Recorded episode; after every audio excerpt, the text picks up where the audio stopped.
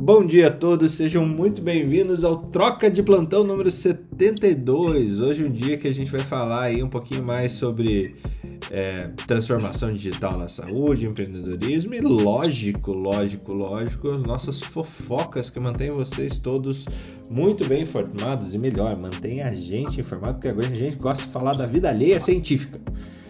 Tá bom? É, Pra, sem mais delongas aqui, eu, hoje, como eu entrei atrasado, né? A gente deixa, obviamente, começar pelo começo. Felipe, o que você traz pra gente que ontem você já estava maluco vendo as notícias da Bolsa de Valores? Cara, ontem teve um. Foi bem animado esse, esse mundo. A gente fala de Covid sempre, né? Mas tem um mundo. Existe um mundo lá fora, né? E minha surpresa ontem foi a Oncoclínicas abrindo o IPO. Né? Vai entrar para esse grupo seleto da Redidol, DASA, Fleury. É, eles vão já deram entrada e em breve deve estar chegando aí na nossa. batendo na nossa porta as ações do Onco 3. Né? Vamos ver. O bom, o bom é que são ações que proliferam, né? Não, o problema é que tem, o tratamento vem avançando, né? Então a, a chance de cair a, a, o valor em longo prazo é muito grande, né? Vai crescer muito no começo, mas aí vem um imunobiológico e diminui. Agora então, eu fiz a piada e fiquei boiando depois, ei, Léo. Ah, aqui é, o nível é hard. É hard, é hard. O cara vem com a piada, a volta é pior. Meu Deus. Eu tento me tornar uma pessoa melhor, mas não consigo. Vamos lá. O que seria um, um imunobiológico no, no, no mercado financeiro? Cara, seria algo explosivo no começo. Ia ser um Bitcoin. Iria explodir no começo e depois você ia ficar na dúvida se subiu ou descia. Tipo ações da ABV? Cara, é, aí é mais complexo. Porque é tenso aí a, a ave é o seguinte, quando dá tudo errado, troca o nome. Pra ver se dá certo. É uma boa estratégia, sabe? É feito sepsi. Quando você não sabe o que é e não tem novidades no novo protocolo de sepsi, muda o nome. Muito bom, muito bom. E aí a gente continua crescendo. Eu, eu tenho duas fofoquinhas sensacionalistas hoje. A primeira fofoquinha sensacionalista foi uma notícia que eu li assustadora, assim. Sem vacinas e com filas para UTI, Mato Grosso do Sul tenta conter casos de fungo negro. Eu, caraca, que, o negócio tá feio no Mato Grosso. Que tá sem vacina, todos nós estamos. Com fila de UTI, todos nós estamos. Mas conter casos de fungo negro, de mucormicose, o que é que tá acontecendo na. É a nova Índia brasileira né, o Mato Grosso do Sul. Então eu fui ler né, a reportagem e fui entender. Quantos casos tiveram de fungo negro, Fernando Carbonieri? Até agora. Não, de, na, no Mato Grosso do Sul que está contendo essa onda de fungo negro. Em boi ou em gente? Não, em gente. Em gente. Dois. Assim, confirmados. Meio ainda fosse meio era bom, mas não teve nenhum. Teve dois casos suspeitos onde um não era e o outro talvez seja. Mas em boi ah, deve ter muito. Deve estar tá tendo mais, o bichinho rumina, né? Dá umas lesõezinhas ali, vai que o boi é tomou quente o né? lugar, boi tem diabetes, logo fungo negro. É, mas foi só assim, eu achei meio assim, eu fui ler que eu fiquei com medo. Mas aí o medo passou. Agora, ontem, teve uma treta ontem no jogo da seleção. Eu nem vi o jogo, mas teve uma treta. Teve toda essa confusão, joga ou não joga a Copa América, é, Tite sai, não sai, acabou que tava bebo no, no, no coisa, mas ontem, Brasil e Paraguai. Classicamente o Brasil joga com a camisa amarela contra o Paraguai. Jogo ontem com azul. E já rolou o primeiro boato. A seleção brasileira se negou a usar a camisa amarela. Cara, mas as notícias que eu tenho visto, eu também não vi o jogo. Assim, desde o do, do governo, desde a Copa do Mundo no Brasil, o, o futebol me desencantou. Eu, eu, eu era. Eu gostava bastante de futebol, mas assim. Mas é porque o senhor é torcedor do Atlético e isso influencia, não?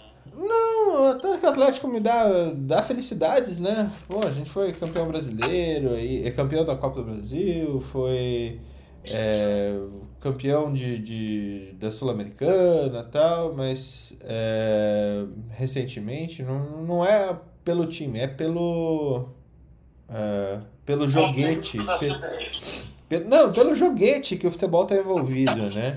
E eu vi hoje, assim, eu, eu não sei a respeito dos jogadores, os jogadores é, resolveram fazer um, um voto de silêncio, são castos agora. É, e eu li agora de manhã que a Mastercard tirou o patrocínio da Copa América já. Só a Mastercard, que é uma das maiores patrocinadoras de futebol mundial, é, retirou a sua, a sua cota de patrocínio da Copa América, para vocês verem aonde que vai dar esse negócio. Pois é, a, a gente está num contexto muito complicado, né?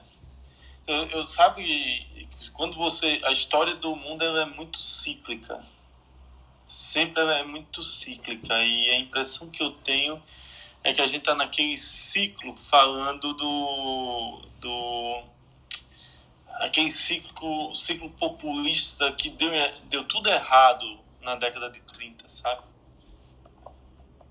Mas vamos lá, é, é difícil. É, é, é aquela sensação que a gente já está esperando a próxima pandemia para ver no que, é que vai dar e só sobreviver os fortes. Cara, ontem a gente teve aula do Áureo na academia, a gente falava sobre, é, sobre as pandemias e tal, e, e também essa questão de não fechamento, né? Parece que a gente está. A gente já comentou sobre isso. A gente está vivendo 2020B indo para o 2020C aqui no Brasil, porque eh, parece que a gente não vai fechar o ano, a gente, a gente vai ter um ano de mil dias, né? É, e, e parece que assim, cada dia a gente está um pouquinho mais para baixo, tanto em motivação quanto em, em esperança. Né? É... Isso é muito triste. Isso é muito triste. Você vê algumas coisas que estão acontecendo assim que leva a moral do país é... que nem o circo está funcionando mais. Nem o seu. O, o, até o circo tá, tá, tá sem graça. O circo tá parado, mas tem Brasil e o STF. O, o STF vai julgar hoje se a Copa América deve ficar ou não. Vai suspender também o brasileiro, os estaduais, a Copa do Brasil. Se eles tivessem feito isso um dia antes, o São Paulo não tinha ganho ontem do 4 de julho de 9 a 1, né? Podia ter poupado essa crise. Coitado do 9 de julho. Ó, o Messias, que é nosso papai lá do Mato Grosso do Sul, tá avisando aqui que foi a maior história aí do fungo negro, mas no final das contas não era nem fungo. tá certo. Será que aqui vai gerar uma discussão sobre não se chamar de fungo negro, dar outro nome a ele? Você sabe que o fungo. Eh, só uma, só, eu acho que eu já disse isso. Você sabe que o fungo não é melanizado, né? Não é um fungo negro. Foi, falou ontem, ele é. Já, né? A, a ele é hialino, né? Ele é hialino. Mas aí vem um preconceito, pessoas de má fé que ficam fazendo isso. É, é, como é, estereotipando o bichinho, né? só por, né? Então, o bichinho não, não, não tem preconceito com isso, ele gosta de diabético. Ele gosta de diabético e gosta de necrose. É, ele é chegado no diabético. Pense, ele se expande no diabético como ninguém.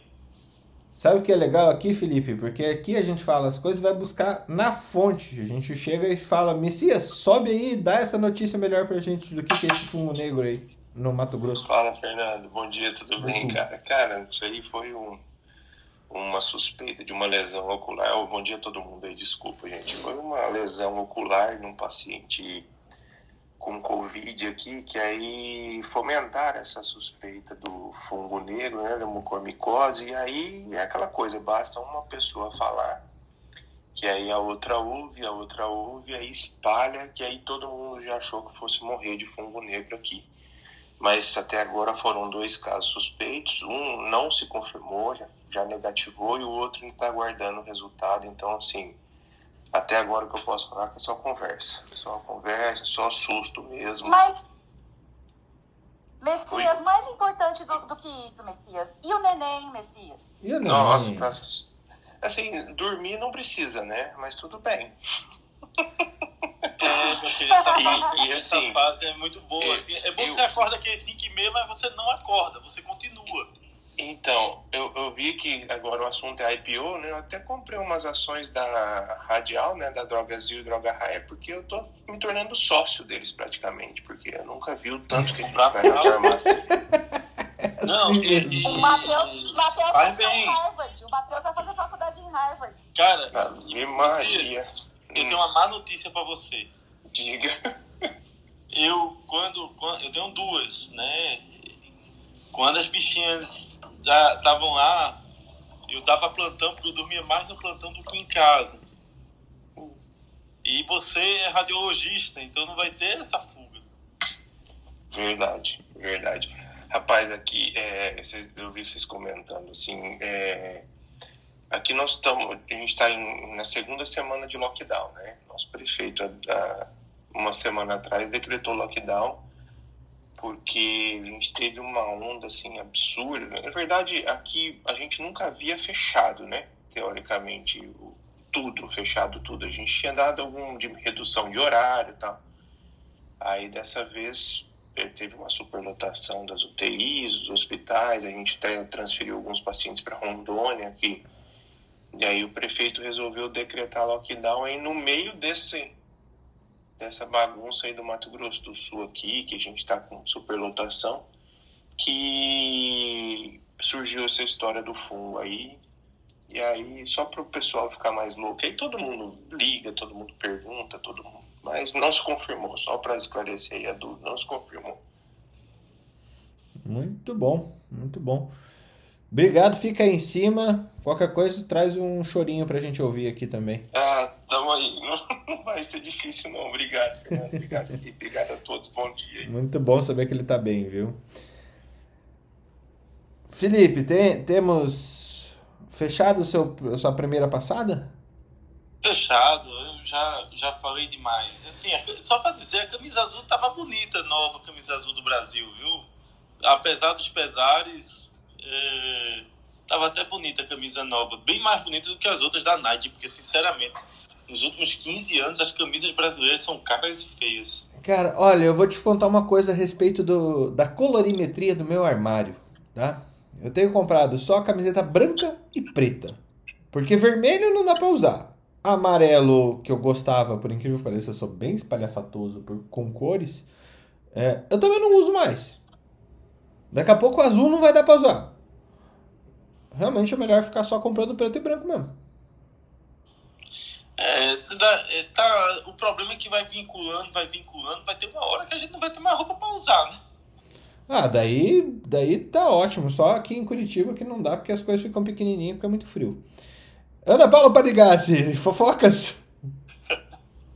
É, ô, ô, Fernando, foi o Calão que abriu a sala. Será que ele não quer falar antes? Por favor, Carlos. Berni. Ou ele tá ocupado? Capins. Oi, eu? Eu primeiro? Sim, você abriu antes, eu só perdi a ordem aqui. Não, não, imagina, não esquenta com isso não. não se a Ana tá quiser falar, pré, não tem não, problema. Não sei se. Não, é, pra mim tanto faz, é porque às vezes você tá né, tá ocupado aí depois, não sei, né? Não, a, a, crise do gato tá melhor já. O gato tá quietinho lá no cantinho e as cachorras aqui em casa estão tão doidas atrás dele. Ô, Mas Carlos, estão separados. Ô, Carlos, assim, eu que acompanho vocês, a dica é você dar as fofocas antes das anas, viu? Senão não sobra muita coisa, não.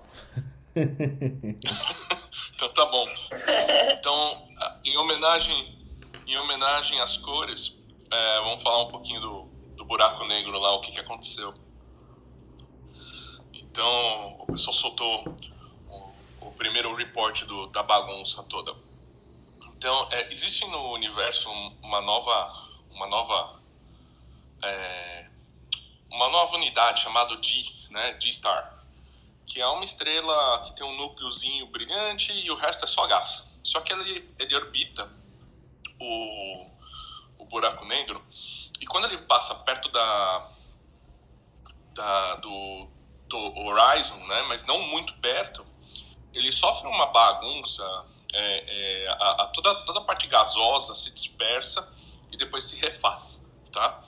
Só que essa dispersão não encaixava muito com a parte de equações, né? Considerando o buraco negro como só uma, a, singularidade e tudo aquilo. E aí o pessoal começou a pensar, tá, e se aquilo que a gente vê do buraco negro, na verdade, é matéria, né, dark matter, em volta do buraco negro, causando é, a escuridão, per se. Tá? Então, é, dentro pode ser super brilhante, só que a matéria escura impede que essa luz passe. Vamos colocar assim. E aí as equações parecem fazer mais sentido, tá? Só que ainda é hipótese, não é nada de confirmação. Tá bom? Essa é a fofoquinha do dia. Muito bom. Muito, eu, eu não estou apto para comentar.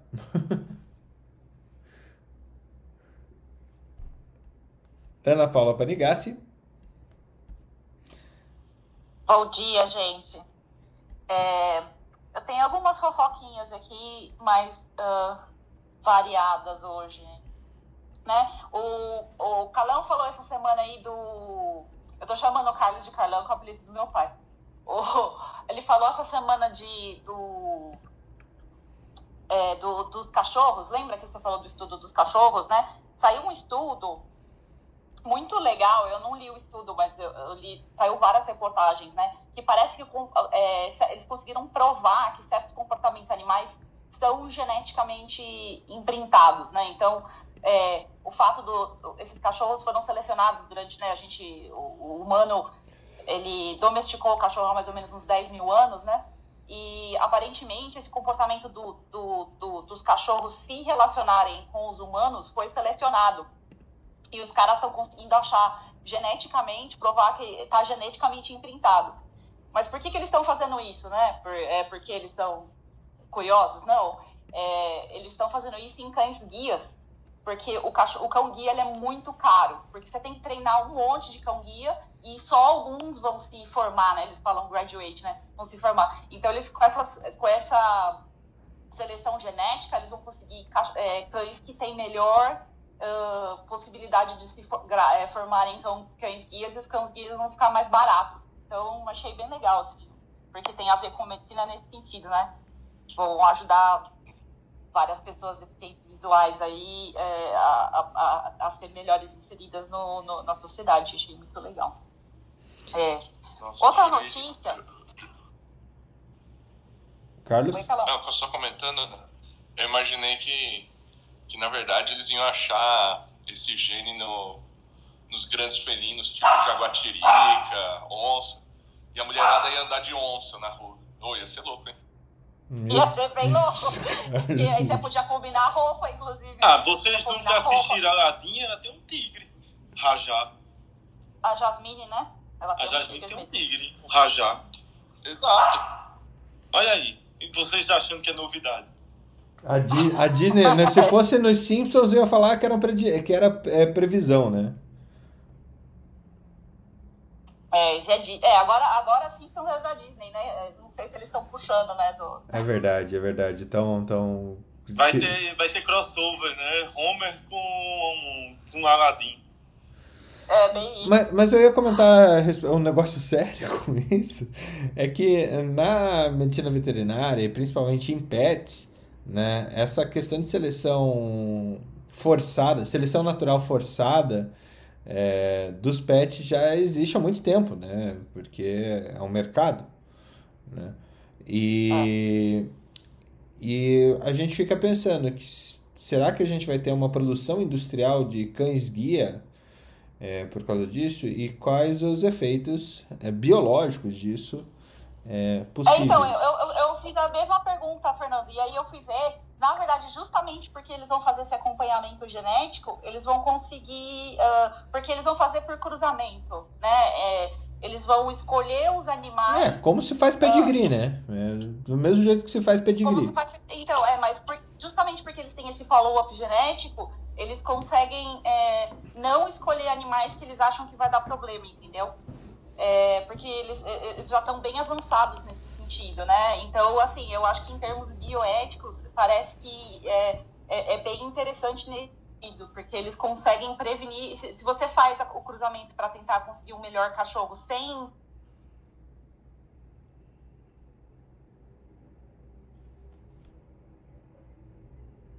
Ana?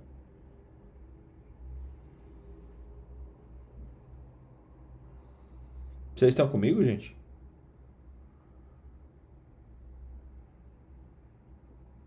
Tantas vezes, né? Até também é um cachorro que ele é, ele é cruzado há muito, muito tempo, né? Então, você tem, nossa, uma série de problemas por causa disso, né? Então, então todo tá... baixinho é problemático? Ó, você já tá, já tá esticando o negócio lá Olha o flex. Olha o flex. Não, a, a, a gente, a gente acordou a fim de esticar a corda mesmo. Já ia falar aqui. Se isso fosse ingente, era se transhumanismo. Não, se a corda não partir, não valeu a pena. se fosse, se fosse eu, ingente, era transhumano.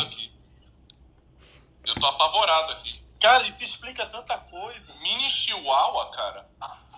Ah, não, não Chihuahua já é um Mini Chihuahua vai ser o quê? Não, é, é possessão, né? Diz que é uma possessão, né? Porque o Chihuahua, meu amigo, aquele bichinho daquele é, parece um, um, um é, que foi possuído. Na, se você então, fizer um Chihuahua... A minha amiga tem um mini Chihuahua, pesa 1,2 kg. E a Calice. Mas, mas ela ah, veio com exorcismo ou sem exorcismo?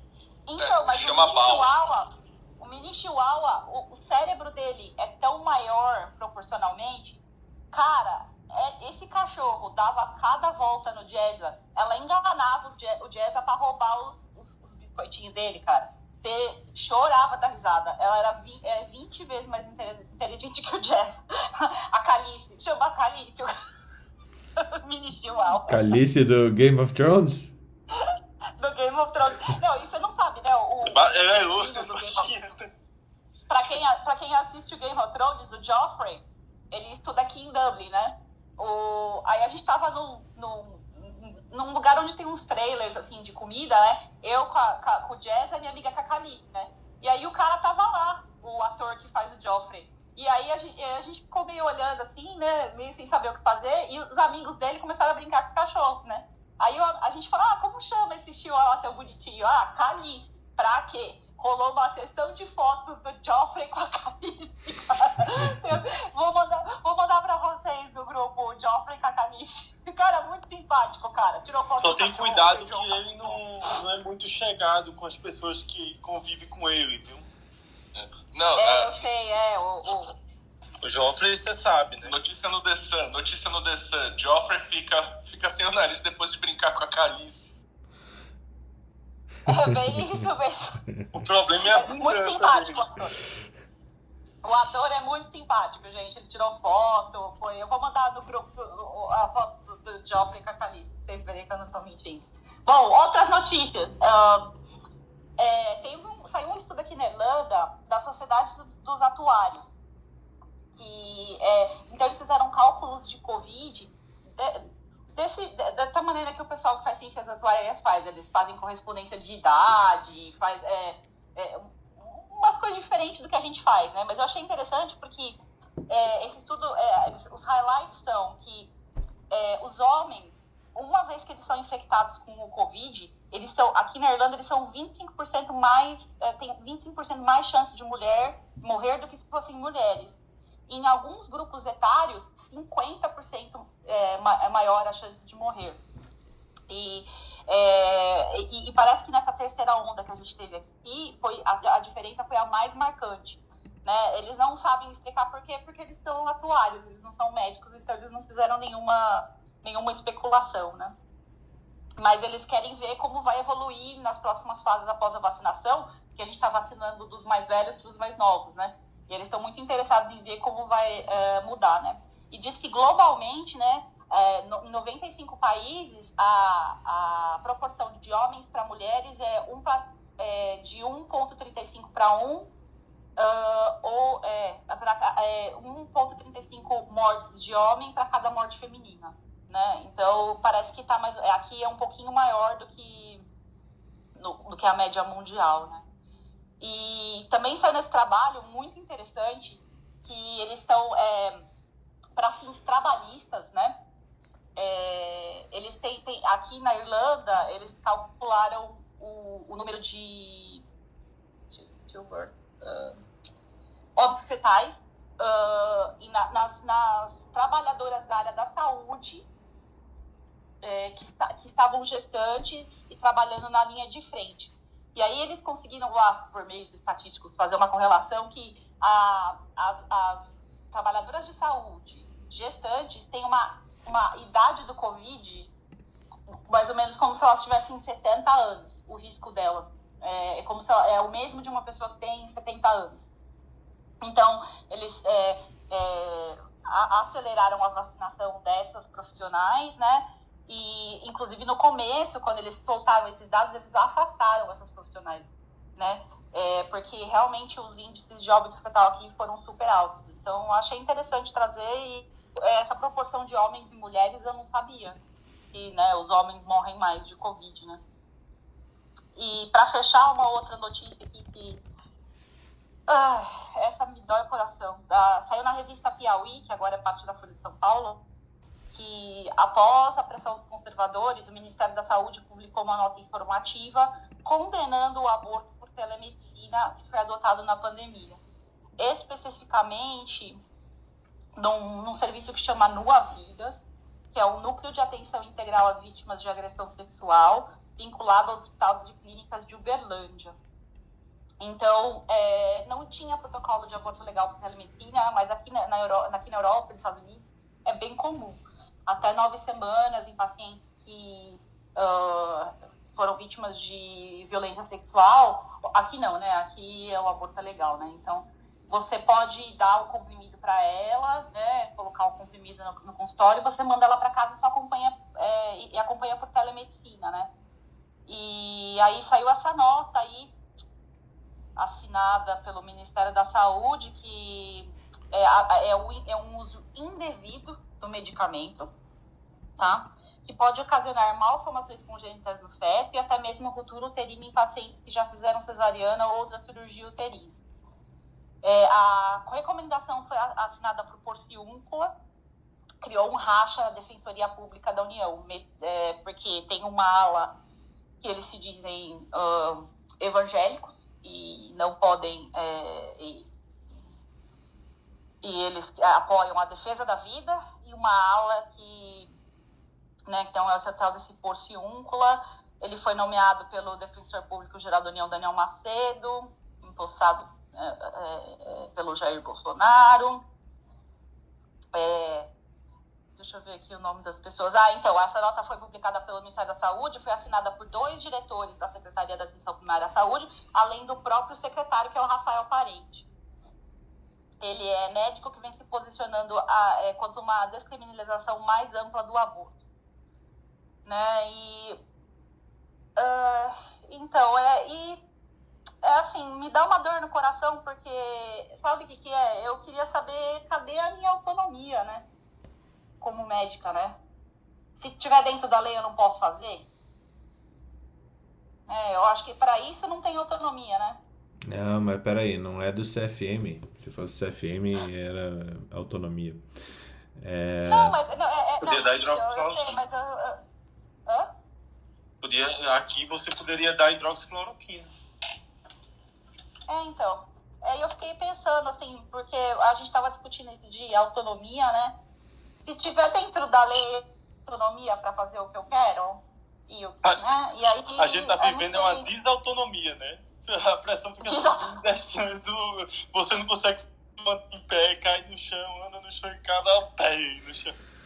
É, então, eu, eu, acho, eu acho que assim, esse tema. Esse várias te... coisas na, nessa nota, Felipe, oh, Fernando, deixa eu só complementar. Nessa nota, várias coisas no sentido assim, que a paciente tem que fazer é, boletim de ocorrência, para ser submetida ao serviço, o que não está na legislação, que ela não precisa, tá? Isso é está na legislação e que a paciente tem que ver o ultrassom e escutar o coração do bebê antes de fazer o procedimento, que também tá na legis, não está na legislação, tá? Então eu estou falando em termos de legislação, não estou falando em termos do que eu acho que é certo e errado, do que é, tá? Então eu tô tirando tudo isso aí da estou falando em termos de legislação, tá? E de autonomia do médico, né? Então, essa, essa, essa diretriz diz isso, né? Que são coisas que está mais do que, em termos científicos, está mais do que comprovado que não é para fazer, e em termos legais, a paciente não tem que fazer boletim de ocorrência. Ela está no direito dela. Entendeu? Então, assim, eu fico pensando, né?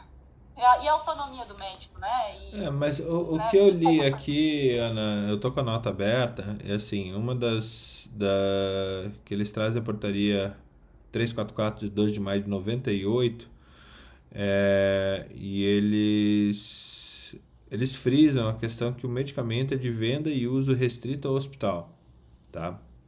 É, eu tô na nota, né? É... Não, mas é, essa nota é nova, essa nota é de agora. Sim, eu tô, eu tô com a nota de agora, assinada no dia 7 de junho de 2021 pela, ah, tá, é pela 98. Não, eles se baseiam na nota da, da, ah, tá. da lei de 98, que, que não.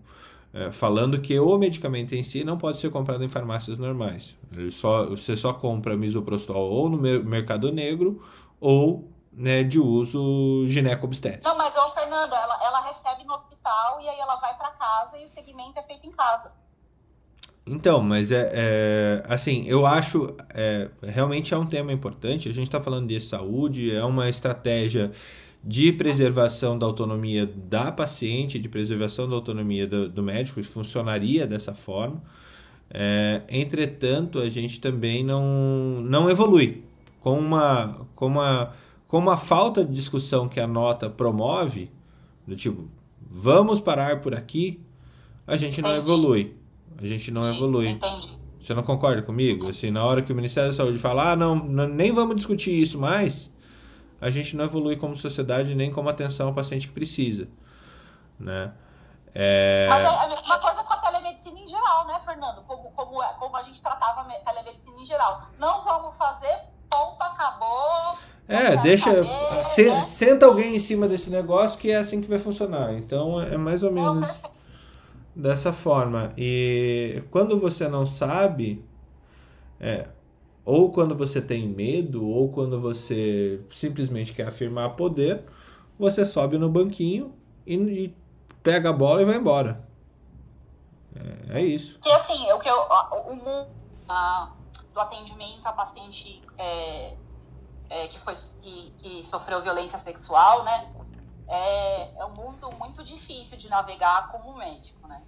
Porque a gente sabe que nos rincões aí do Brasil essas pessoas são perseguidas, a gente tem história de médico que foi assassinado, é, a gente é o aborteiro, e aí a gente acaba tendo fazer as coisas do, do, de um jeito que, né, se você olhar os, os, grandes serviços, né, a gente tinha um serviço pequeno na escola, né, mas excelente, muito bom, e a gente atendia bastante gente.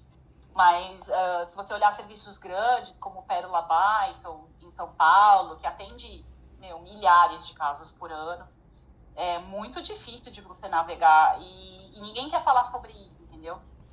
Tá, é, é bem o que você falou, senta em cima e não vamos conversar, porque não vale a pena, entendeu?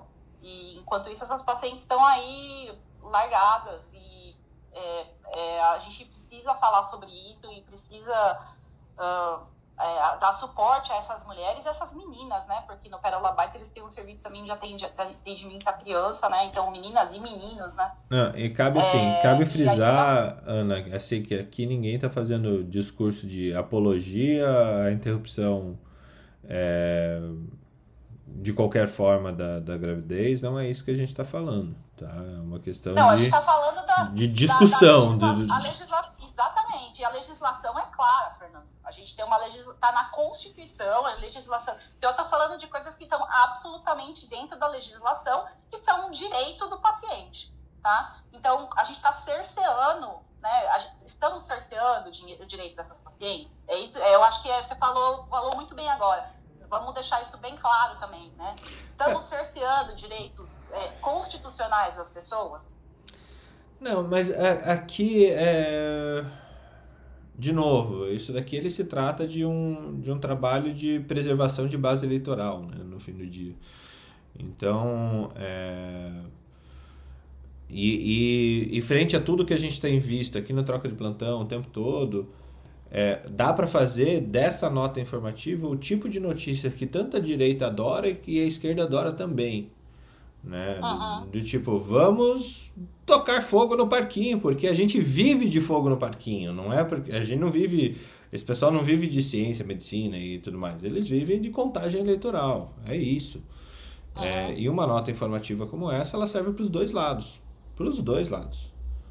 É, assim, no, no intuito de sentar em cima e ficar quieto, o, o negócio serve para os dois lados.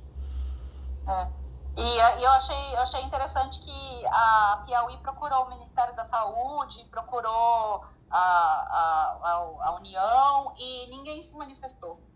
É, eles colocaram ali no final da, da, da, reportagem que eles procuraram essas pessoas e só se manifestou o pessoal que uh, o procurador da República de Uberlândia se manifestou.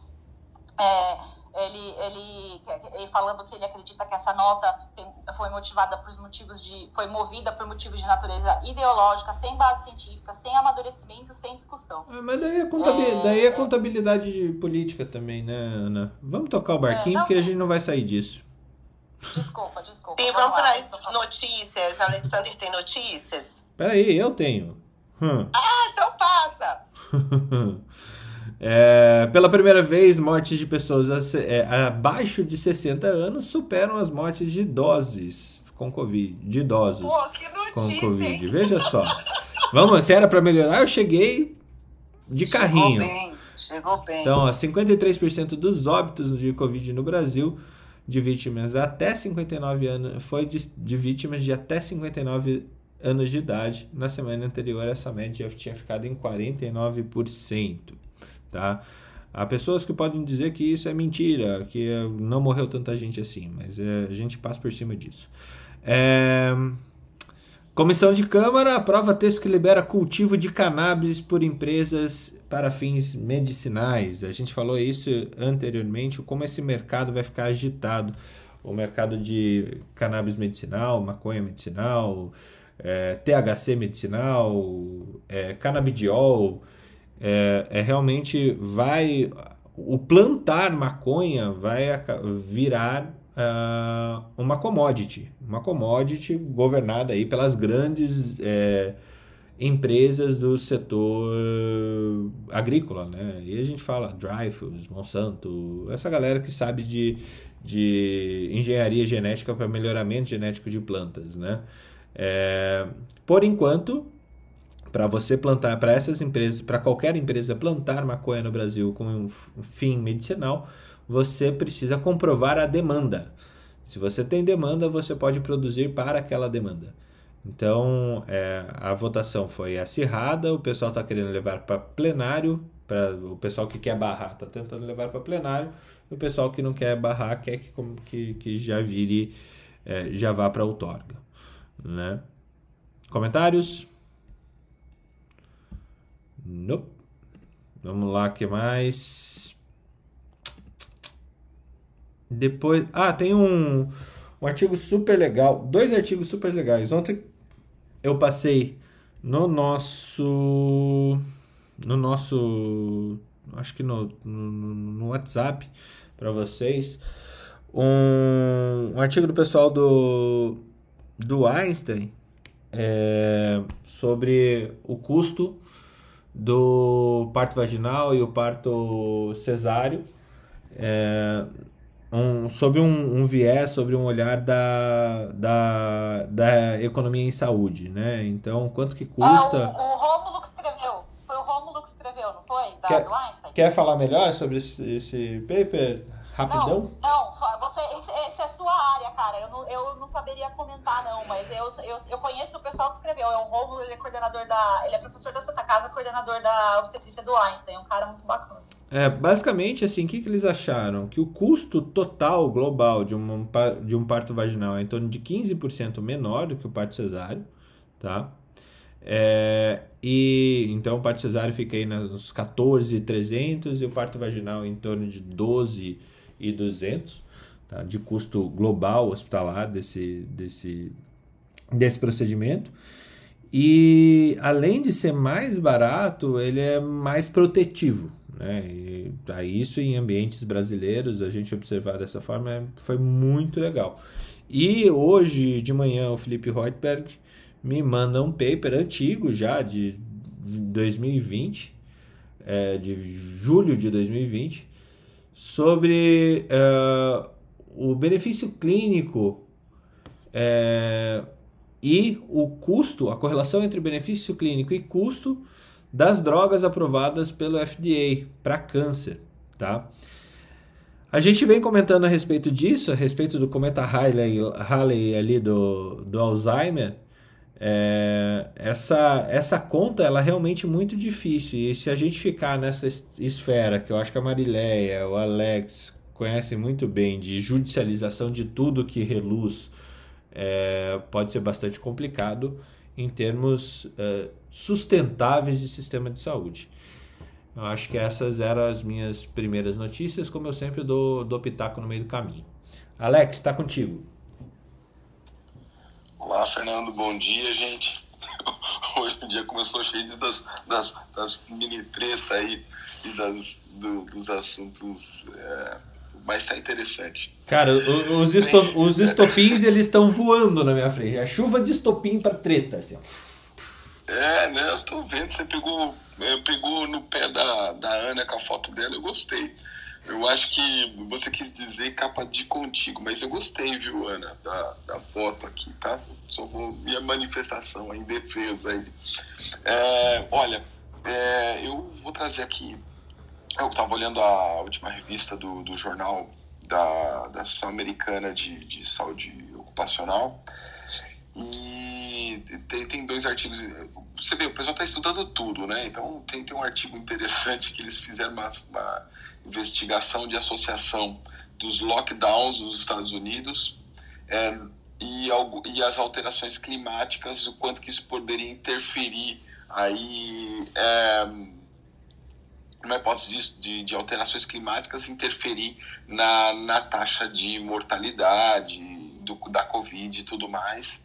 E eles conseguiram encontrar uma associação aí que eu, que eu consegui entender muito bem na, na variação de temperatura, ou seja, o aumento da temperatura poderia causar aí somente em períodos de lockdown, tá? Porque, ou seja, você tem outros, é, outras, outros fatores interferindo muito menos, né? É, né? Ou seja, como que esse fator temperatura, clima, poluição, é, concentração de ozônio poderia interferir talvez nessa taxa de mortalidade da Covid. Achou alguma associação com relação à, à temperatura. Bem, mas eu acho que isso é, é algo para ser investigado melhor mais para frente. E às vezes é aquelas associações, né? Tem mais cegonhas nos lugares onde nascem menos bebês. E eu, por fim, achei um artigo interessante que é, ele fala algo que a gente, a gente já sabia mais ou menos uh, um pouco das associações, ou seja, a gente sabe que quanto mais a empresa investe em saúde e em segurança do trabalho, né, melhor a gente tem uma força de trabalho mais produtiva, entre outros fatores, e o custo de saúde é menor nessas empresas. Mas esse artigo que publicaram foi muito interessante, que eles fizeram uma análise de mercado financeiro, né? Eles, eles fizeram, eles avaliaram umas métricas, eu acho que são 10 métricas é, do ponto de vista de, de saúde e segurança, e são métricas baseadas na promoção da cultura de saúde, segurança e bem-estar nessas empresas. E as empresas é, que tinham essas melhores métricas é, que eles avaliaram, e eu estava olhando as métricas que eles utilizaram para essa avaliação, tá? É, e, e realmente faz sentido, tá? Porque às vezes a gente avalia de forma muito superficial e, e, quando falas de promover, é a, a, a, a, alta liderança da empresa está comprometida com a cultura de promoção, você ter um ambiente de trabalho livre de cigarro, você ter é, políticas concretas é, de, de, de, promoção de saúde e segurança na empresa e outras ações focadas no, na parte de bem-estar. Essas empresas tiveram desempenho em todos os anos, nos últimos 10 anos avaliado, ou seja, desde 2009, eu acho, até 2018, na, na Bolsa, uh, com, quando comparado com, com, as, com, as, com, as, com as outras, uh, com o mercado em geral uh, de empresas na Bolsa. é interessante que todos os anos eles tiveram melhor desempenho e ele justificou, então, se ele tivesse criado, ele criando hipoteticamente um fundo de investimento nas empresas que, que detêm melhor promoção em saúde, ou seja, melhor política de promoção de saúde, é, vamos lá, um, não melhor, né, mas as empresas que fazem de fato é, nessa métrica de promoção de, da cultura de saúde e bem-estar, é, essa bolsa teve um desempenho muito melhor que, a, que, que o mercado. Então, eu achei bastante interessante esse estudo e com viés um pouco diferente do que a gente via anteriormente é, nas, nas, nas métricas de análise, ou seja, eu invisto internamente na saúde e segurança da empresa e eu tenho benefício. Aquele diz ainda mais, né? Ou seja, que é o acionista investir nas maior promoção de uma cultura de promoção de saúde, você também ganha, ganha nesse sentido. Bem, eu acho que era essa a podiam, notícia aí, mas eu achei bastante interessante. Podiam Oi? associar, né, assim, Investir em gestão de saúde corporativa e na felicidade do seu colaborador significa um aumento de 15% nas suas ações a cada dois anos. É, é, interessante, né, esse tipo de, de, abordagem, porque assim, você faz com que até o mercado pense diferente, né? A gente quando é, fala muito em ah, vou investir na, eu me lembro da, da uma empresa, né, como é que era a Zara, né, que foi pego com trabalho infantil, tem essas questões sociais, né? E, e pensar também na hora de investir na, bolsa, etc. Pensar do ponto de vista do, da promoção de saúde, ou seja, de como os profissionais é, são tratados dentro do ambiente de trabalho, faz muito sentido também. É isso. É, as pessoas elas têm investido cada vez mais em propósito, né, Alex? As pessoas acreditam mais em propósito do que em marcas. Né? No fim do dia, na, quando você tem selos aí, como Great Place to Work ou qualquer outra coisa parecida, tinha, tinha um selo chamado I Love Mondays, que eu não sei quem que comprou, então é uma negociação assim, é, sobre qualidade de vida no trabalho, ele impacta sim na imagem da empresa e impacta sim no, no preço da ação ou quanto que é o valuation dessa empresa. É, é super interessante essa discussão, porque ela traz é, a saúde para uma, uma lógica onde ela não é um gasto mais, e sim um investimento. A gente já, já bateu e tenta bater nessa tecla. Saúde é investimento, saúde é investimento. E para a maioria, para grande parte dos empregadores ainda, seja por ignorância ou seja por é, capacidade de investimento mesmo, eles tratam a saúde como um gasto.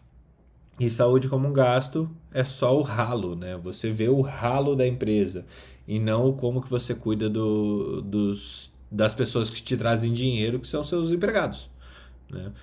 Eu acho que é esse, esse, esse olhar ele é muito interessante. É, é, legal que você trouxe a questão do Great Place to Work. Você sabe que a, a ideia do Great Place to Work ela começou com o seu fundador. Eu não me lembro agora o nome do fundador, depois posso pesquisar aqui para vocês mas a ideia dele é, era fazer o oposto. Ele estava procurando, ele viajou é, os Estados Unidos para procurar as piores empresas, né? E ele queria divulgar quais eram as piores empresas, né? Imagina a treta que esse cara estava criando, né?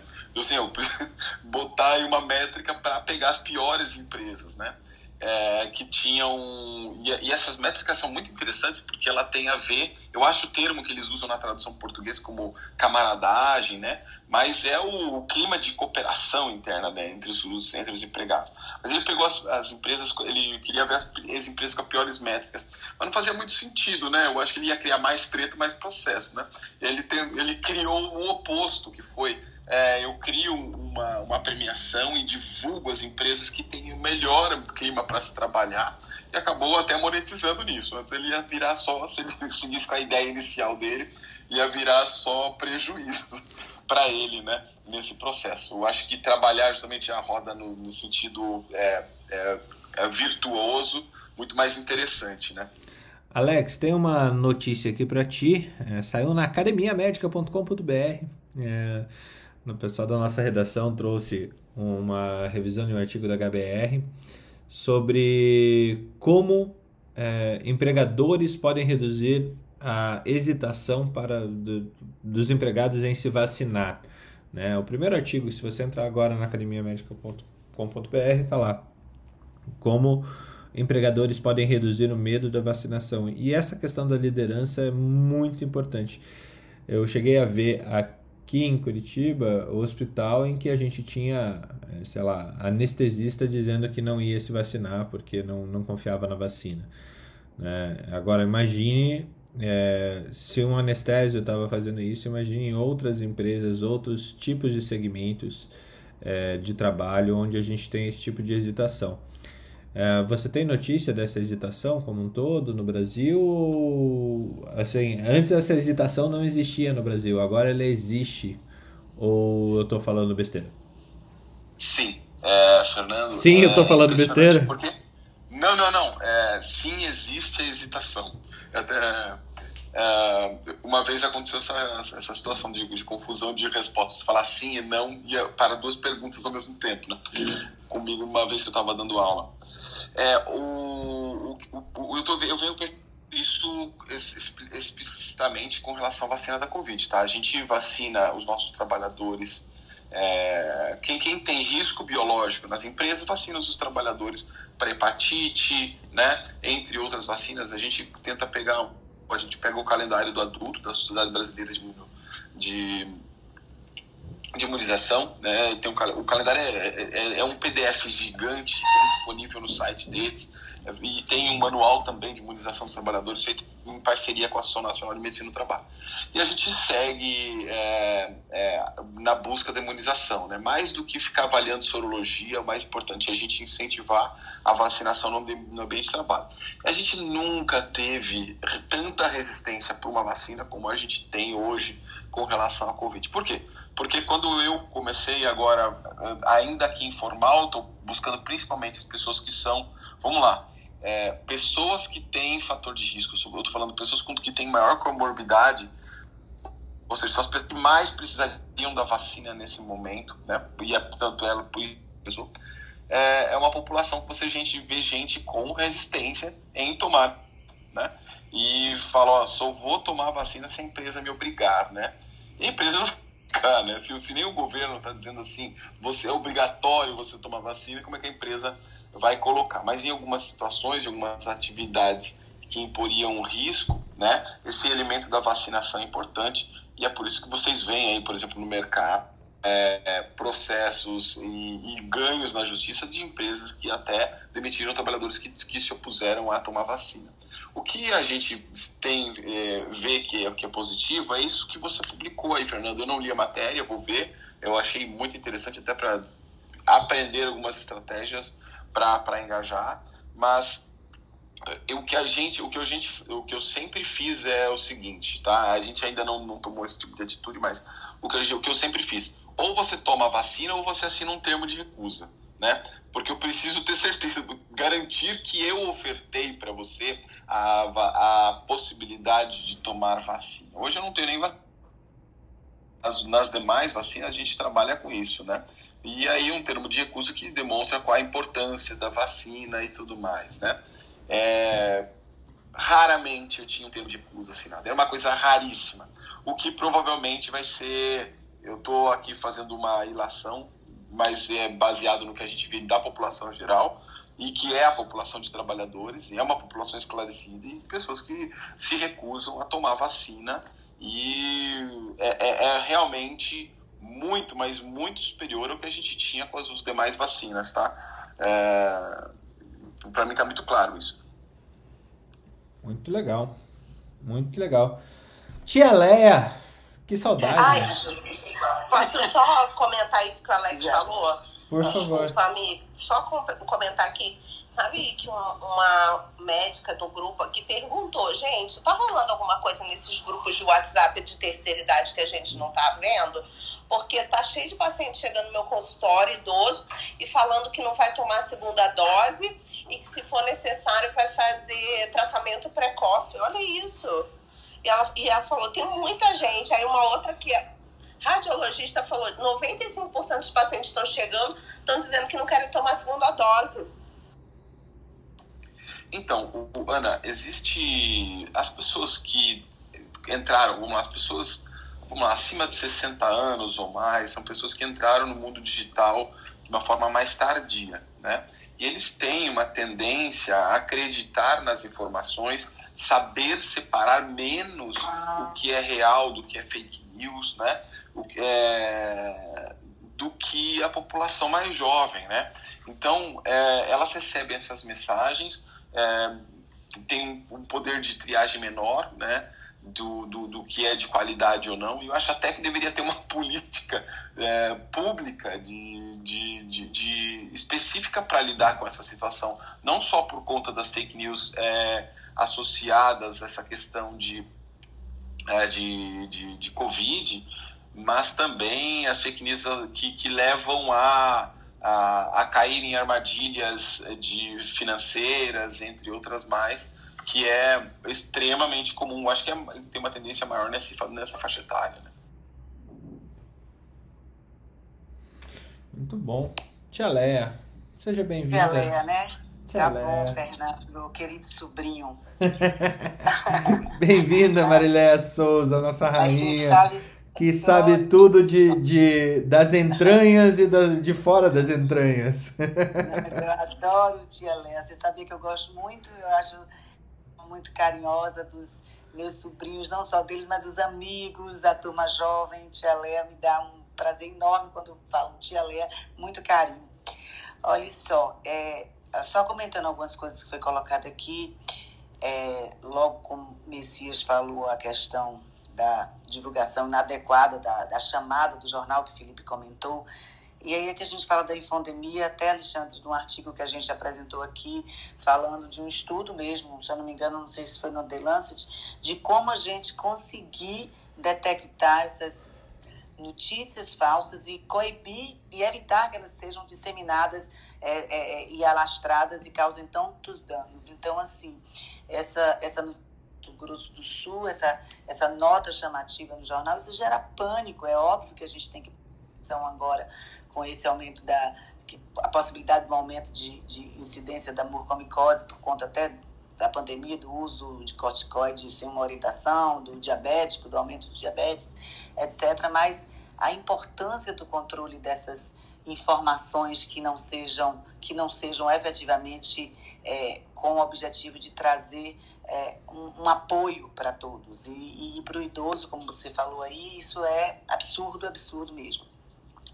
Em relação à mortalidade, que colocou aí mortalidade maior de, de, de, de jovens versus idosos, eu queria, Fernando, até comentei com a Ana ontem, a gente trocou algumas mensagens, é, em relação, a gente vê um aumento, é, em algumas notas de jornal, a gente não conseguiu achar nenhum artigo, até tentando entender o motivo da, da maior mortalidade de bebês e mortalidade materna por Covid aqui no Brasil em relação ao mundo. A gente não conseguiu identificar as possíveis causas disso, mas, enfim, tem sido noticiado isso, a gente viu algumas matérias a esse respeito, mas eu não consegui achar. Se alguém tiver algum artigo, alguma coisa de algum estudo mostrando por que, que a gente está tá tendo maior mortalidade é, materna e de bebê Covid em relação ao restante do mundo, é, seria interessante, tá?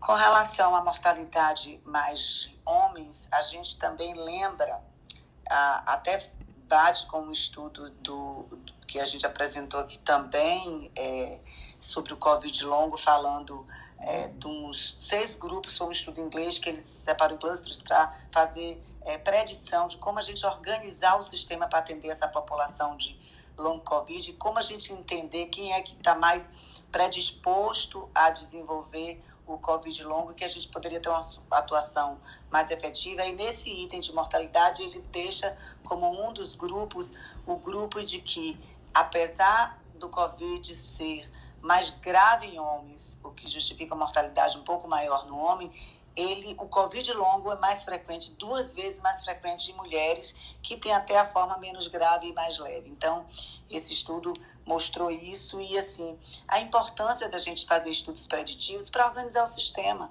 Então, a gente fala, o Covid longo, Covid longo, tem esses clusters já definidos, quem é que está mais propenso, o cara quando está no hospital, o, a mulher mais que o homem, quem tem mais comorbidade, a idade que é menor, é, que a faixa média de idade é 45 anos. É, então, como a gente organiza para atender essa população? Então, a gente a está falando aqui em ambulatórios para o Covid longo e não fala específicos para quê? Por exemplo, monta para idosos, botou nesse estudo, pelo menos, mostrou que o Covid longo não é tão mais comum é, é em 12 e menor que 18 anos. Então, qual seria a prioridade? Como a gente priorizaria esse tipo de, de atendimento, de organização do sistema, né? Uma outra coisa que eu vi foi ah, a relação à notícia daqui. Hoje, a vacinação ampliou agora para caminhoneiros. Ah, a questão que está me preocupando é exatamente essa essa ausência do, de tomar a segunda dose, que tem aumentado bastante, ou, ou é, excluindo-se a, a falta da vacina, da Coronavac, por exemplo, excluindo isso, é, muita gente está deixando de tomar a segunda dose, e, e no momento em que a gente também colocou aqui essa semana, que já se fala da necessidade da gente tomar o reforço, como o Felipe sempre colocou aqui, do reforço, a gente está falando de não tomar a segunda dose. Isso é extremamente preocupante por N, por N motivos, né? E finalizando um comentário apenas, é, é, Fernando, que você falou, questão a custo-benefício, de medicamentos mais caros, que só vão é, é, é beneficiar um, uma, um pequeno número de pessoas na população, um grupo específico. E aí a gente esquece de que a gente aqui no Brasil tem muita gente morrendo de fome, eu até colocou isso no nosso grupo, e eu não vejo matérias todos os dias, a gente vê matérias que nos atingem é, é, na emoção, tem um paciente precisando de uma droga caríssima, vai salvar a vida de um, e a gente não tem botado matéria todo dia falando quantos estão morrendo de fome. Então, eu acho que é, vale a reflexão e, e, e a gente deixar o nosso a nossa zona de conforto, que eu nem gosto desse nome, de, e, e, e nos indignar e, e, mostrar a importância de ter matéria todo dia. Tem gente morrendo de fome, tem gente com é, desnutrição, o que é que a gente pode, com tanto desperdício que a gente está é é, é, é, é, emocional e financeiro, uso indevido, desperdício, má gestão, e a gente não perder a capacidade de se indignar frente a essas essas notícias cotidianas. Eu até falei um, um, um evento que eu participei que a gente, ser humano, ele ele se habitua, entre aspas, de não sentir mais tanto em relação às situações cotidianas. Então, hoje você vai na rua, desse exemplo. Você vê, a primeira vez que você vê uma pessoa comendo lixo, você toma um susto, você se sente mal, você fica abalado com aquilo. No outro dia, você também. Mas daqui um dia, você não enxerga nem mais a pessoa ali comendo lixo. Então, a gente precisa tá, tá, tá é, é, é, é, evitando perder essa capacidade de se indignar e tornando essas notícias públicas sim a cada dia. É isso aí. O Fernando, se me permite só complementar um, um, pedaço do que a Marilé falou rapidinho. Por favor, manda ver. Então, ô Marilé, a gente tem um outro grupo de amigos aqui, inclusive não faz parte do grupo de combate ao Covid. É, a gente até pegou isso que você falou e adaptou uma coisa, assim a Covid ela criou muita, muitos especialistas, né? De uma hora para outra. Então a gente está tendo um momento no Brasil que está tendo muita medicina e pouco Brasil. Entendeu? Assim, desconsiderando sete, as, as 7 mil mortes por desnutrição que a gente teve ano passado. Entendeu? Então, assim, é, acho que isso classifica bem que esse grupo nosso vem conversando, assim, ultimamente, que nós, temos, nós estamos tendo um momento de muita medicina e pouco Brasil. O pessoal esqueceu do Brasil está voltado só para o que vacina, para Covid e tal. É só para enquadrar. É isso aí, Messias. É, assim, é, o, o, efeito é social, né, gente? O porquê, lógico, longe de mim, não sou antropólogo nem nada, nem cientista político, mas é, é muita disso do, do, da normalização, né, da gente ver e, é, casos como esse que nem a Marília falou no nosso dia a dia e vira dia a dia. Então, eu saí aqui pertinho de casa, centro de Curitiba, para comprar pão esses dias, domingo agora. Ah, a, a, o aumento da população de rua é sensível, invulnerabilidade de rua é sensível, assim, você sente mesmo que aumentou absurdamente. O aumento de pessoas, de drogaditos na rua, talvez por consequência disso, por perda de emprego, por perda de, de segurança, né? É, aumentou, do tipo. E cada vez mais a gente se blinda, a gente levanta as nossas paredes para a gente não ver. É, infelizmente, são as escolhas que a gente acaba tendo que fazer, né? É, pela nossa própria insegurança, a gente prefere a maioria das pessoas, eu estou falando nesse ponto, a gente prefere levantar a parede do que enfrentar porque não faz parte do nosso dia a dia esse enfrentamento. As, essas pessoas fazem parte do, do, nosso dia a dia porque acabam sendo. A gente passa por elas todo dia e é difícil a gente parar o que está fazendo para poder atender de uma forma mais adequada. Mas é extremamente importante porque é, somos uma sociedade, não somos é, o que todos acabamos vendo todo dia. A gente tem que dialogar com isso e não ter monólogos é, vazios. Né? Realmente, obrigado Marileia por, por acender essa, esse beacon aí é, da fome também, que voltou, a, a, segurança alimentar é uma coisa que voltou a, a, aqui no Brasil com muita força, principalmente por causa do Covid. Ana Carol? Bom dia. É, antes das notícias, tem comentado tanta, tanta coisa importante, né? Nisso que a Marileia falou, que a gente estava conversando, a gente tem que pensar realmente o que faz, não é que é um pouquinho maior. A mortalidade materna por Covid é muito maior no Brasil, a ponto de, há um tempo atrás, ter sido é, liberado ah, que oito em cada dez mortes maternas por Covid aconteceram no Brasil a mortalidade infantil né, e neonatal é bem maior no Brasil do que no resto do mundo. Então a gente tem que entender o que está acontecendo. Por que, que isso está acontecendo? Mas a gente pesquisou e o que a gente está encontrando até agora são só constatações epidemiológicas, mas ninguém foi na causa. Por que a gente está tendo esse problema? Eu achei super pertinente essa, esse questionamento que a Marileia fez. Aqui também a gente tem visto. Começou assim, um rapaz no sinal. Eu moro numa cidade aqui no interior de São Paulo, que é o estado mais rico da federação e uma das cidades mais ricas do Brasil. E não tem muita gente pela rua. A prefeitura tira todo mundo, é, faz é, é, trabalhos sociais, não tem, é, não, é, não é comum ficar vendo gente pela rua. E aqui começou a aparecer um de um homem no sinal com um cartaz dizendo assim, família passando necessidade. Nossa, aquilo mexeu tanto e todo mundo começou a dar dinheiro. Só que aí deu certo, né, para ele. Agora todo o sinal você vai passando por aqui tá cheio de gente com o mesmo cartaz, família passando necessidade. E aí até meu filho de 9 anos falou: "Mãe, ele não tá passando necessidade não. Olha a calça jeans dele como é nova". E a gente fica na dúvida e começa aquilo, como ajudar, né? Então, às vezes, esse, é, a gente precisa mesmo de apoio de organizações não governamentais, ou até, é, acho que eu acredito mais nas organizações que tem maravilhosas aqui, para que façam essa triagem, para a gente poder fazer uma ajuda social verdadeira e não, às vezes, estar tá contribuindo com, com coisas erradas, né? Então, isso daí eu concordo plenamente, acho que está sendo um grande problema atual. E é só que a gente fica na dúvida de, de quem está tá se aproveitando aqui ou quem realmente está passando pelo problema. Então, e a gente quer ajudar, né? Agora, uh, o, o que eu queria falar mesmo também é que eu assisti a aula do Áureo ontem e eu adorei, Fernando. que bom. Vocês, Vocês sabem que eu mandei lá no grupo, né? Fiquei super empolgada, fiquei pegando meus livros aqui em casa, revendo. Adoro estudar sobre arte, arquitetura. Aí fiquei lendo sobre, porque ele falou do, do Frank Lloyd Wright, falou do, de, de arquitetos, e eu fui pegar meus livros, olhar, e achei coisas. Nossa, dormi tranquila. Como é bom. A arte tem esse poder. O que é belo, é, faz bem ao espírito. Então a gente dorme melhor, a gente fica num outro estado. Coisa que ele falou.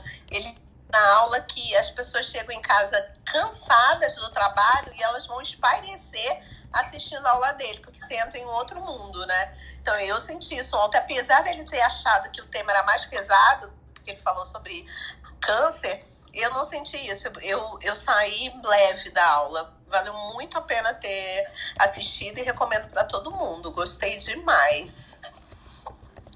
E agora eu vou falar um pouquinho das notícias para vocês. Ah, você quer só, falar alguma coisa? Não, só, só para notícia, assim, essa aula do Áureo é uma aula é, que a gente vai manter aberta. É uma aula que faz parte de um curso, curso de Humanidades Médicas. Essa aula é sim daquelas que a gente faz para mostrar para você o quanto o curso é bom e não sei o que lá, e, e, e realmente o curso é fantástico. Mas é, não, a gente não, não, não usa mais aquela aquelas expressões, porque essa aula vai mudar a tua vida, não sei o que. Não, veja a aula, depois você fala. Tem um curso, a gente vende um curso com ela é, de forma bem transparente, a gente não vai ficar é, falando que é outra coisa. E é um curso de 90 horas, que é um passeio, 90 não, 74 horas, que é um passeio aí sobre as expressões da arte é, correlacionando com, com as doenças, né? Chama Humanidades Médicas a saúde e a doença na história e na arte. E é um curso aí que a gente já teve 180 alunos na primeira edição, agora a gente está abrindo mais uma. É, e é, é, é, incrível assim o, o olhar as diversas expressões sobre a doença. E ontem foi muito a ver com isso. É, que ontem a aula foi sobre as diversas expressões do câncer, né?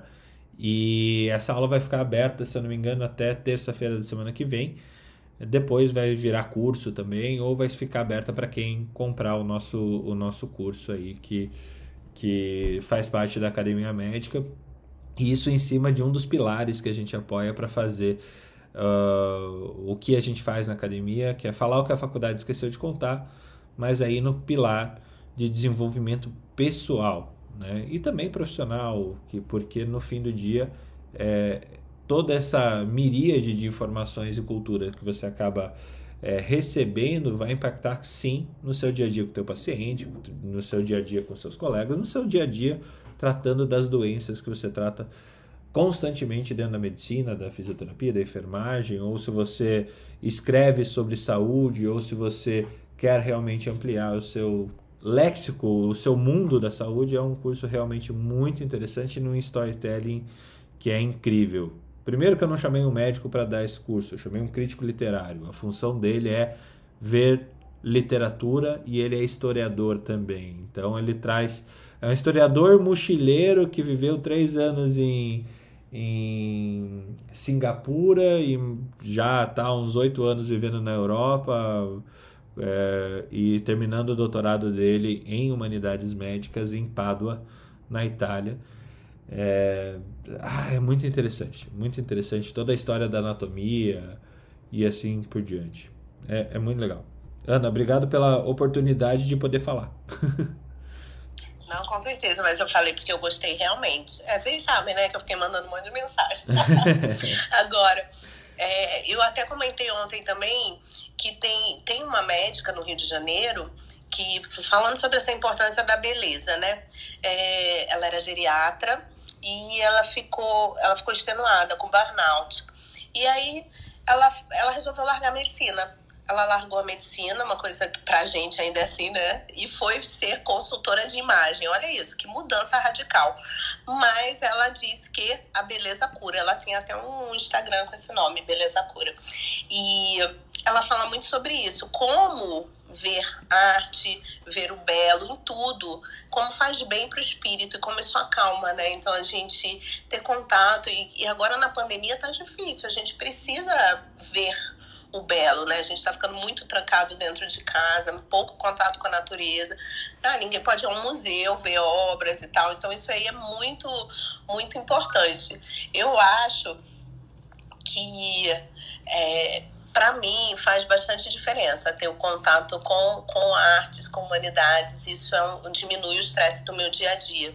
E ela fala até que para ficar dentro de casa a gente tem que se arrumar na cabeça aos pés, porque o que está fora influi no que está dentro. Então, é, é, quando a gente cuida do que está fora, a gente influencia o que está dentro. Da mesma maneira, se a gente não cuida, a gente está influenciando. Então, acho, é, depois dela, eu passei a tomar ainda mais cuidado com isso e entender mais essa necessidade. Mas temos notícias. Vamos para as notícias. Deixa eu abrir Peraí, aqui. segura aí. A Luciana pediu para falar. Quer falar alguma coisa antes das notícias da Ana, Luciana? Não, é notícia. Falo. Ah, então tá. Então segue aí, Ana. Tá bom. Vamos lá. Bom, é, a gente vê agora 3 milhões de doses da vacina da Johnson Johnson, né? E só que olha que coisa, elas vão chegar perto do prazo de validade. Gente, a validade das vacinas é até o dia 27 de junho. Olha quando eles é, vão entregar o, o, a vacina, né? Tem, tem, a, a, gente precisa mais rapidamente que essas vacinas sejam distribuídas para o mundo. Então, elas devem chegar ainda no dia 15 e tem que ser aplicadas impreterivelmente até o dia 27 de junho. Então, por isso, elas vão ser destinadas apenas às capitais. E a, eu estou preocupada, porque o prazo é muito curto os gestores vão ter que correr. Aqui em São Paulo já estavam dizendo que é, iam destinar para profissionais da educação. Eu acho que é, é, super válido, mas é muito complicado quando você quer destinar para um grupo, porque foi essa reclamação que já houve, que demora muito a fila, porque tem que ter comprovação, tem que ter documentação, tem que ter checagem, e isso atrasa a vacinação.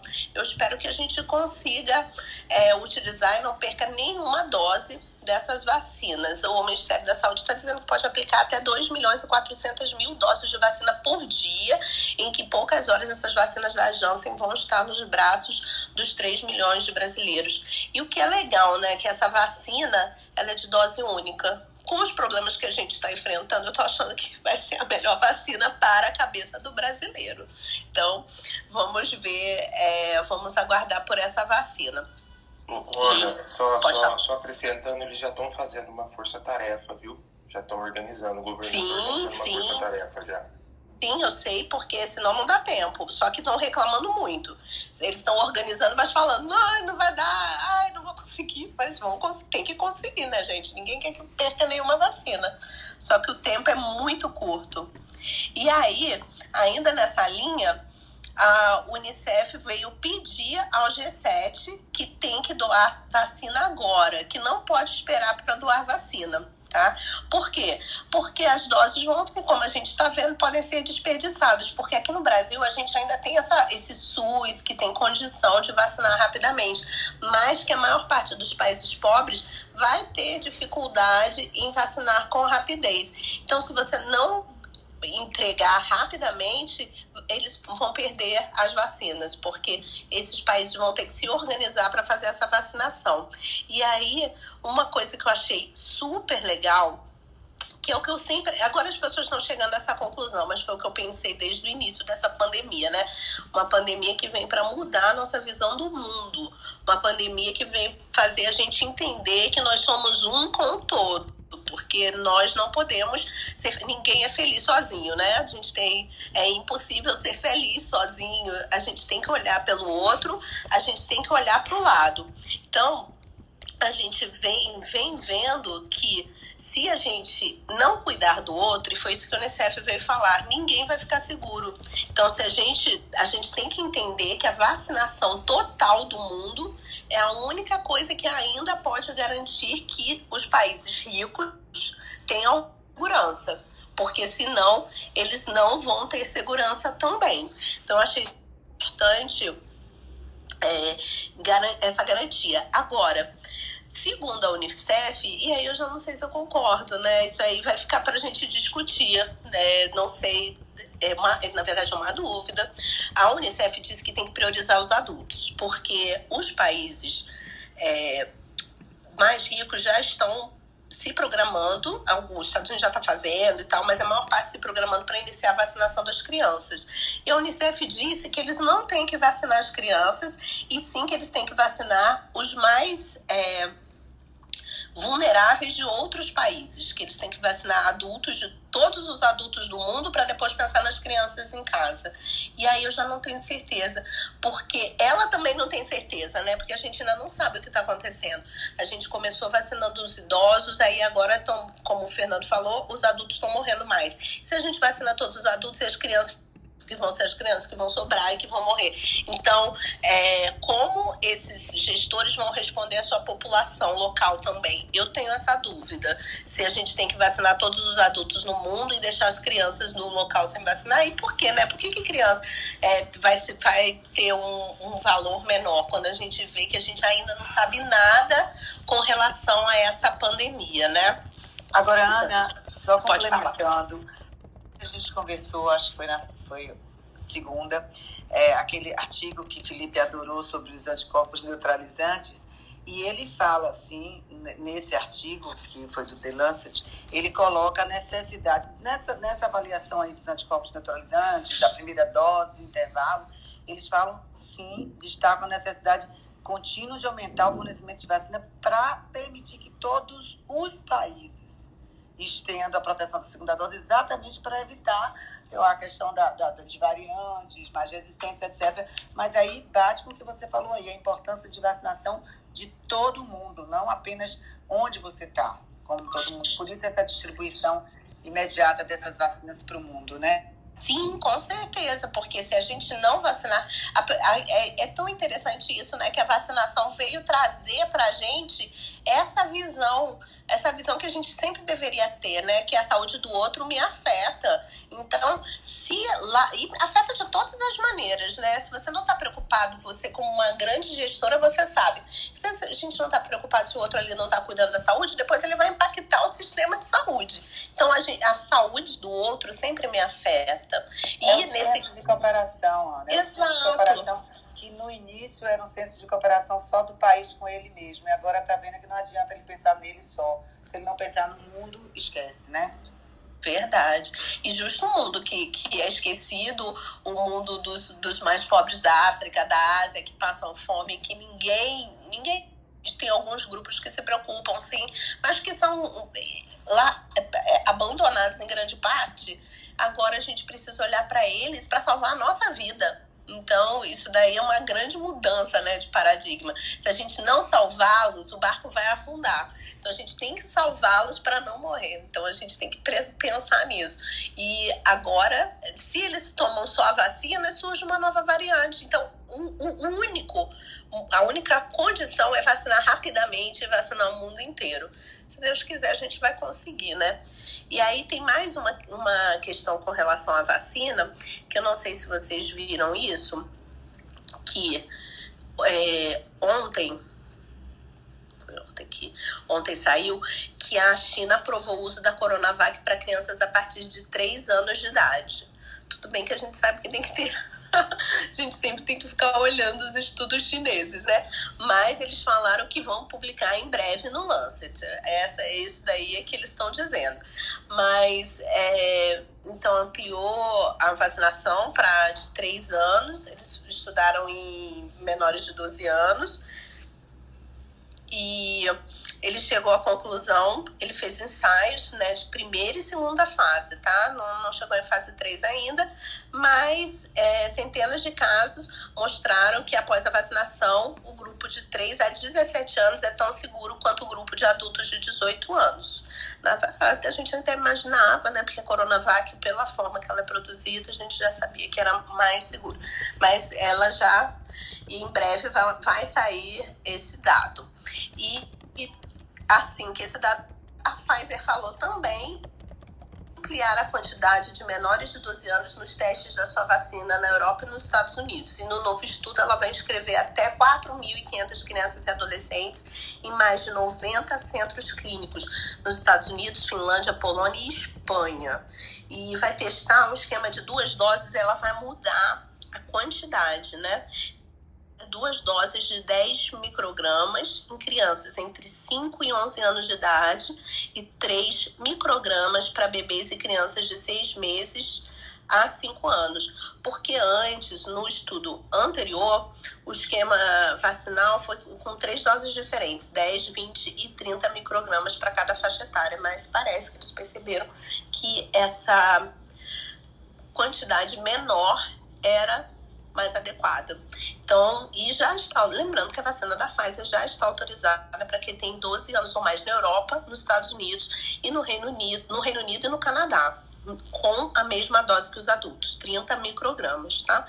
No Brasil, aguardando a liberação pela Anvisa. E fica aí, a gente vai vacinar as crianças, não vai vacinar as crianças, quem deve ser vacinado primeiro? Então, essas eram as minhas notícias de hoje. Lu, Ana, obrigado. Lu, algo a acrescentar? Oi, bom dia. É, tem uma notícia que vai mexer no bolso de vocês médicos. Ai. O governo. É assim, quando você é tributado, você é tributado na pessoa física, se você for recebedor de, de salário CLT, mas a maior parte dos médicos é pessoa jurídica. Lá atrás, o Fernando Henrique tinha eliminado o imposto de quando pessoa física recebe dividendos de pessoa jurídica e estão querendo voltar com esse imposto a partir do ano que vem. Então, quer dizer, você é PJ, você recebe o, a sua receita na pessoa jurídica e hoje você transfere isso como distribuição de dividendos para a pessoa física sem nenhum ônus fiscal. E a partir do ano que vem eles estão querendo começar a fazer essa tributação. Ai, que coisa. Mas conforme for saindo mais notícias, eu trago. É que a comissão está tá caminhando ainda. A data é para fevereiro do ano que vem. Mas eu atualizo vocês. Nossa, não, mas essa tua notícia é bombástica. Agora tem médico correndo para tudo canto é lado, desesperado, batendo a cabeça na parede. O que, que eu vou fazer? O que, que eu vou fazer? Então, não, pode ter certeza. médicos desistiram de ter férias, 13 terceiro, é, licença saúde e foram todos pejotizados para ganhar mais. E agora eles vão ficar sem ter nada e ainda pagando mais imposto. Tá, ó, pra, eu, eu corro o risco de falar besteira, mas eu vou olhar A gente sempre corre. É, a gente sempre corre, falo. fica tranquilo. Eu sempre falo, é que o povo corre, eu, eu garanto 100% de risco. Não, mas é, tem um sistema tributário que parece que vão deixar de fora. É que eu não quero falar direito, é, falar já, porque pode ser que não não seja isso. Eu preciso olhar o que está tramitando para falar direitinho para vocês. Mas parece que tem, tem como não pagar tanto, se você não recebe tanto. Agora, quem está com uma receita altíssima na pessoa jurídica, você não escapa mesmo. E o que, que é tanto? é, tanto eu diria que é de meio milhão para cima é, no, no anual. Entendeu? Então, assim, recém-formado recém que está fazendo até 180 mil, vai, vai conseguir. Vai conseguir. Ah, conforme, tem vários regimes tributários, então é muito cheio de meandros. Dependendo do número de funcionários que você tem, é melhor um regime ou outro, lucro presumido, simples nacional. Então, caso da estrutura de onde vem sua receita. Mas de meio milhão para frente, por ano, eu acho difícil conseguir escapar dessa tributação. Abaixo disso, eu acho que dá. Aí... Mas, gente, só tô falando assim: precisa estudar, ler, olhar, fazer simulação conseguir não falar mas, levianamente. Mas, Lu, deixa eu te falar. Agora eu lembrei o Cid que o Felipe traz aqui. Vamos todos morrer, vamos todos morrer. É mais ou menos isso que os médicos devem estar pensando nesse momento.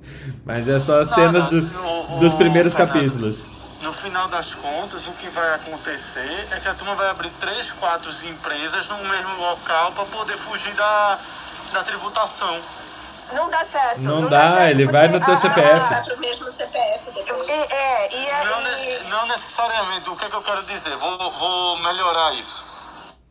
Porque o que acontece? Vamos dizer que você tem 20 médicos no... e você tem uma distribuição para 20 CPFs. Entendeu o que eu quis dizer? Mas mesmo assim, Felipe, é grupo econômico, daí é outra história. Não, o que ela tá falando, esse 500 mil é por CPF. Então você não é, é, receber mais que 500 mil ao ano. Não, é assim. Se, se você tem uma empresa que não chega a 500 mil, você é, consegue é não sofrer. É, não sofrer uma tributação muito pesada e se esquivar por causa do regime tributário. Isso. Só que, para alguns regimes tributários, você só pode ter um tipo de empresa. Você não pode abrir três empresas com aquele regime tributário que te beneficia. No caso desses 25 médicos, você tem que fracionar, colocar os 25 médicos, cada um com a sua própria empresa, Isso. e não uma grande empresa que abranja todos esses médicos. Isso. Mas é, é, tudo bem, só que o que eu entendi é que você não pode ganhar mais de 500 mil. Então, não, não, não, não é que você. Não, não, gente, não. 500 mil é um número arbitrário que saiu Entendi. da minha cabeça, que é onde eu vejo a curva entre um tipo de empresa e o outro. É, se vocês quiserem, eu posso até detalhar isso daí, mas é chato, é bem Boa, chato. Lu. Não, vamos, vamos fazer uma sessão de detalhamento dessa do, do isso, Vamos Todos favor. Morrer. Por favor, Luciano, tá isso aí pra gente, se puder, no Instagram, lá no... Meus amigos é, PJ, Messias, Luciana, Débora, eu acho que não é PJ. O é, que, que, vocês acham desse negócio aí? E vocês subiram para falar outra coisa. Que notícia bombástica, hein, Luciana? Sinto muito. Mas isso aí já tinha sido levantado dois anos atrás. Já. É, isso já tinha é, sido já levantado dois anos atrás tinha caído nesse primeiro momento, caiu nesse segundo, mas aí ano que vem é o último ano do, do Guedes, é, do governo, então assim, vai vir de novo essa história. A, a taxação de dividendos, por exemplo, do fundo imobiliário não passou. E caiu, apesar que ela já estava bem forte, mas caiu. Tem a questão da taxação agora dos dividendos da da Bolsa de Valores que tá para cair também, que não deve vogar, e aí vem as empresas, como é que vai ser? Mas então, aí tem um lobby força muito grande. Eu ia falar exatamente isso, porque quando você está mexendo com fundos de investimento, olha o tamanho do cara que você está querendo peitar. Agora, quando você pega um monte de pessoas pequenas que são PJ, aí não tem força é, como teria uma empresa Mas, grande. Lu, olha o tamanho do, do eleitorado que você vai pegar. Então, a gente até teve teve um político aí da, da, das campanhas políticas que ele, as bandeiras dele foi bater na pejotização que aconteceu, entendeu? Que a gente teve um plus de pejotização nos últimos quatro anos, se eu não me engano, quase dobrou. Aí teve um dos políticos, não cabe agora colocar o nome, que ele, uma das bandeiras dele foi bater de tributação em cima dessa pejotização que teve. Mas ele defende CLT ou o que, que ele defende? Não, não. Ele defende nada, ele defende pagar imposto. Independente ah, tá. de qual lado você vai. Exatamente isso, exatamente isso. Agora, eu acho, assim, eu concordo com você que quando vai para os pequenos o negócio dói mais.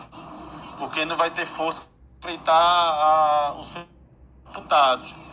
Mas isso vai enterrar muita empresa. Isso vai enterrar. Não, eu não estou nem falando de médico, não. Estou falando de empresa empresa em empresa. Porque com o número de funcionários, com tudo, isso vai trazer um impacto muito negativo no médio, no médio a longo prazo. Não, imagine as consultorias, todo, tem toda essa linha, né? Luciana, você que não falou nada, você subiu para dar um alô, notícias. Luciana Talibete. Saudade, saudades dessa voz rouca é, no, nosso, no nosso troca de plantão, gineco, o, voz rouca gineco obstetra. Ainda trato ela de refluxo, viu?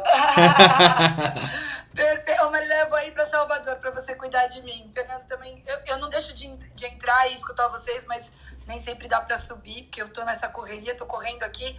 Mas eu, eu achei legal subir para falar duas coisas e fazer link aí de, de artigos que vocês uh, trouxeram e sempre interessantes. Então, o, o, primeiro link é, vocês falaram do artigo do Rômulo, que, é, que é do Einstein, que é um querido, também conheço, faço parte, inclusive, do grupo de parto adequado, uh, que, que é do Einstein, que lá estamos em, acho que mais ou menos uns quase 100 obstetras discutindo protocolos, mas eu queria colocar uma reflexão uh, junto com o artigo de aumento de mortalidade materno-infantil por Covid Porque o que eu vi como obstetra no meu dia a dia é um aumento muito grande com a história do Covid de muitas mulheres, que já, isso aqui no Brasil já estava acontecendo, de procurar partos domiciliares ou partos com não médicos, né? Que isso lá na Europa, acho que a Ana Panigassi pode falar, é bem frequente, às vezes, uh, ter com as midwives e, e com as enfermeiras, né? Uh, mas aqui acaba sendo com as doulas, que acabam não tendo formação nenhuma, e eu acho que isso aumentou muito a complicação e taxa de mortalidade, tanto materna como infantil. Então é uma reflexão, e às vezes esses casos acabam indo para o hospital já quando complica, né? Então é só uma reflexão, porque é como a, a, a Ana Infecto falou, causa estranheza esse aumento só no Brasil de taxa de mortalidade materno-infantil uh, por Covid. Uma reflexão, tá? Uh, se de repente essa transição aqui no Brasil não está tendo impacto nesse número de mortes. E a outra colocação, eh, também uma outra reflexão, jogo aqui para vocês, quando vocês falaram em anticorpos neutralizantes, eu não sei se vocês já tiveram o interesse de entrar naquele aplicativo Connect SUS. E eu entrei por, por interesse, porque eu tinha que pegar meu CNS, acabei entrando, e daí fui lá e cliquei nos meus exames realizados. E, e, lá estão todos os meus exames, porque é lei, os laboratórios têm que compartilhar os nossos exames realizados por Covid, mesmo sem a nossa permissão, uh, por causa da LGPD, eles compartilham com o SUS. E lá estão todos os exames de Covid que eu fiz, inclusive o último, que foi anticorpo neutralizante, porque eu confesso a vocês que eu tive curiosidade de saber se o meu estava positivo ou não pós-vacina, e eu fiz Coronavac. E o meu anticorpo neutralizante estava bombando, ótimo, graças a Deus, estava super, super bom. Uh, e daí no Connect SUS, depois quem quiser interesse, entra lá, eles colocam todos os resultados de, de exame de Covid, mas ele não fala se é uh, PCR ou sorologia. E me causou estranheza, porque eu falo assim: se você vai usar esse dado de repente para fazer algum artigo epidemiológico em relação à saúde pública, eles podem falar que eu tomei vacina, porque inclusive está lá a minha vacina também no Connect SUS, porque isso também a lei tem que compartilhar. E pós-vacina eu fiz anticorpo neutralizante, só que ele não coloca como anticorpo positivo, então pode dar a impressão que eu tive Covid após vacina. Estou colocando aí para vocês, para vocês discutirem o que vocês acham disso e se vocês já tiveram curiosidade de entrar e ver esse aplicativo e os exames de vocês. Posso acrescentar, o Fala, a Luciana? Fala, Luciana, joga na conta aí também que, assim, essa é uma observação pessoal, a gente teve um espaçamento muito grande, até uma, uma abstenção dos exames obstétricos de rotina, viu? muitas pacientes, porque essa notícia de que a gestante é, é mais suscetível ao Covid grave, muitas delas espaçaram os ultrassons obstétricos ou não realizaram. Isso a gente percebe na agenda diária aqui, só, só acrescente isso na conta aí, tá? Pode impactar, sei lá, no aumento da mortalidade, alguma coisa assim.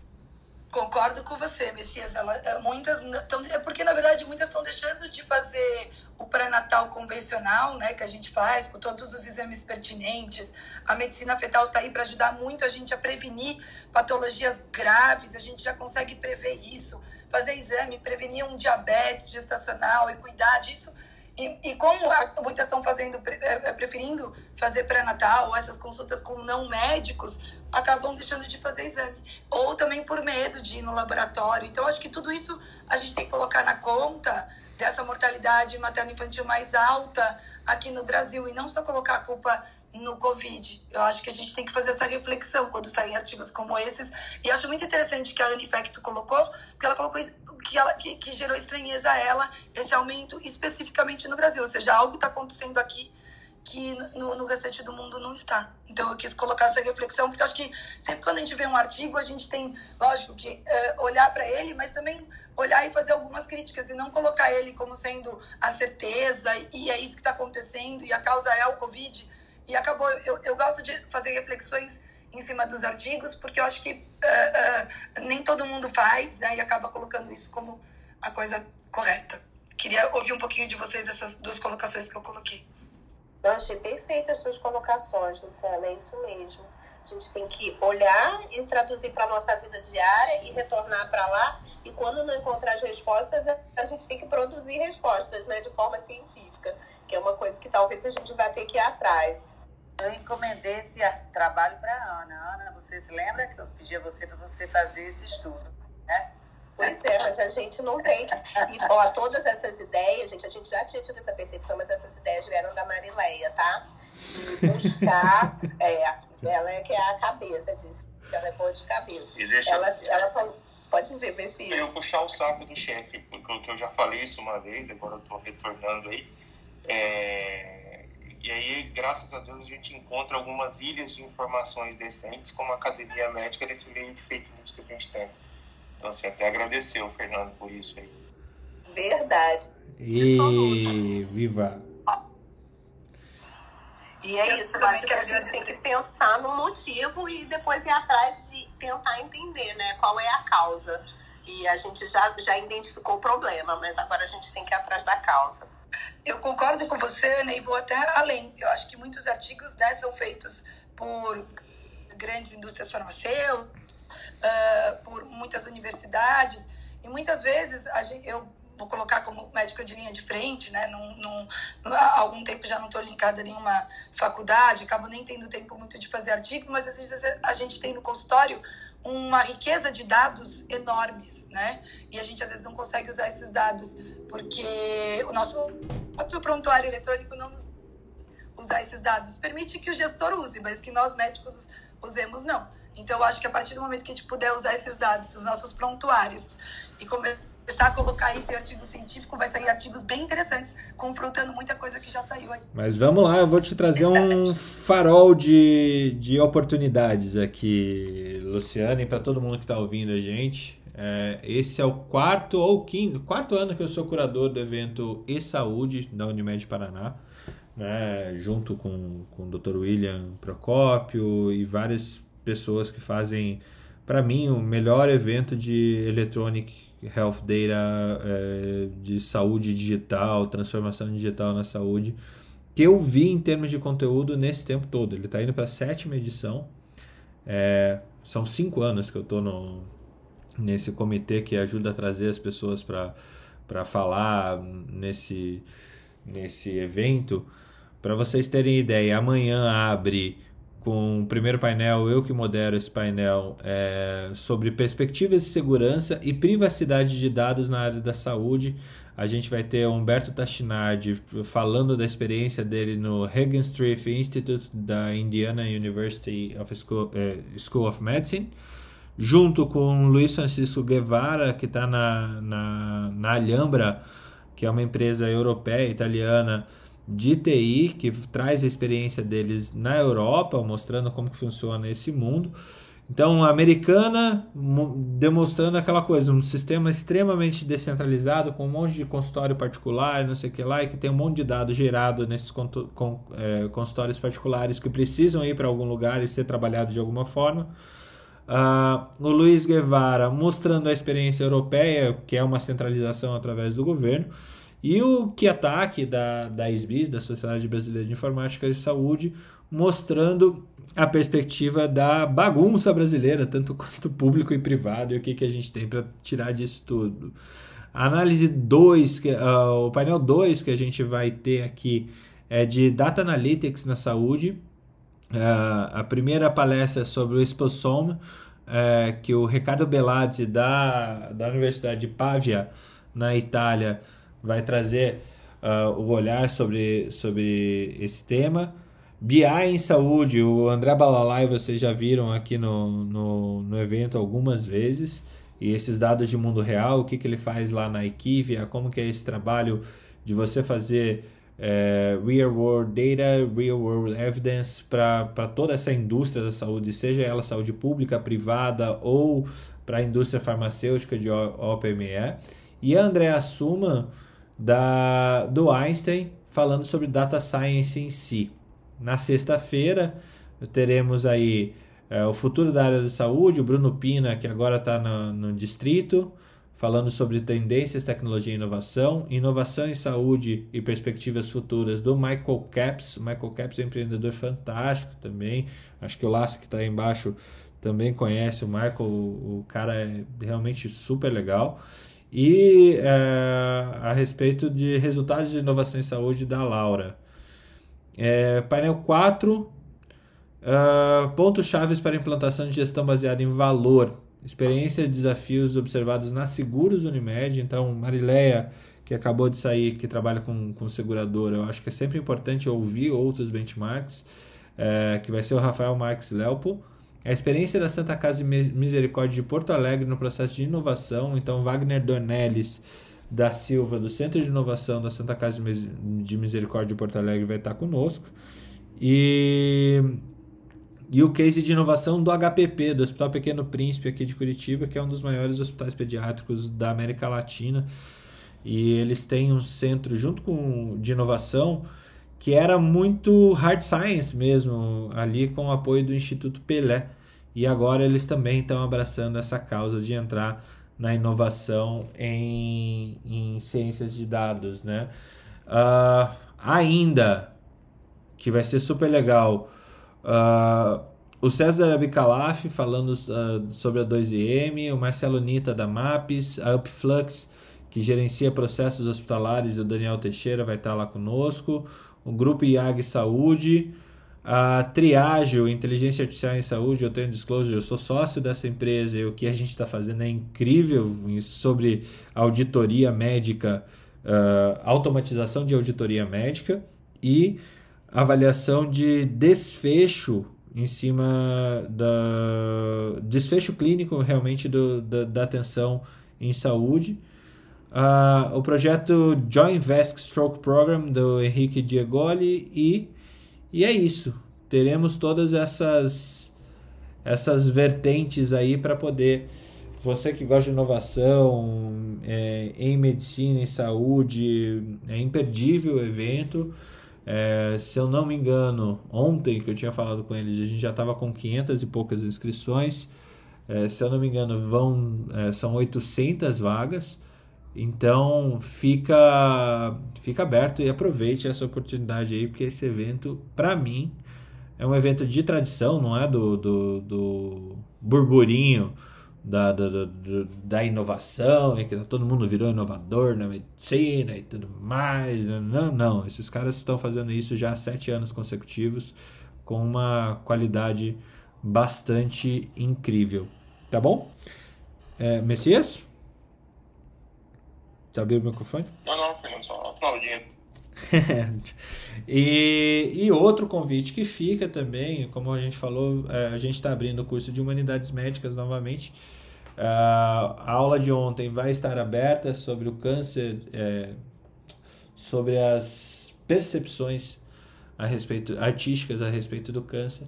Foi incrível a aula que a gente teve ao vivo ontem. A gente teve 360 pessoas constante ali assistindo a aula, essa aula do Áureo Lustosa Guérios, que é assim, é um outro olhar, um olhar de sensibilidade de humanidade para a saúde. Tá certo? Fica o convite para vocês. Uh, aproveitar que a gente está em pouca gente aqui para se despedir. Ana Parigassi, deixe teu recadinho pro pessoal. E bom dia.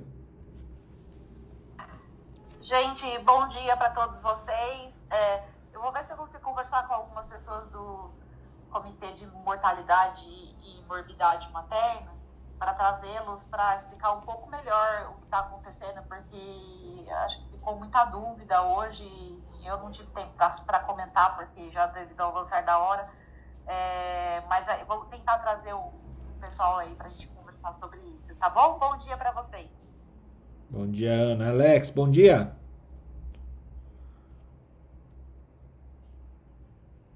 Não parou a bicicleta. Ana, Ana, Ana Infecto. Bom dia. Bom dia para vocês. Oi, Fernando. Desculpa. Na verdade, eu tô sem bike hoje, cara. Tô indo correndo pro trabalho.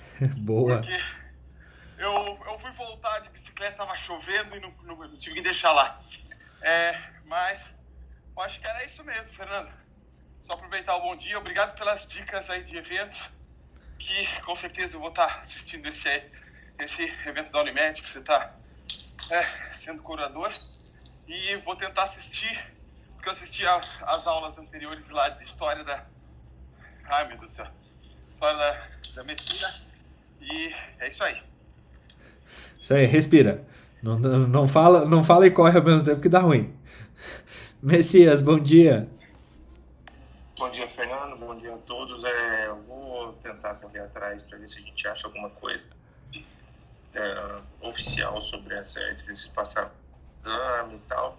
Se eu conseguir encontrar, eu trago de volta para vocês. Bom dia a todos aí. Show de bola. E Luciana, que bom ter você de novo aqui conosco. Fecha pra gente o seu bom dia.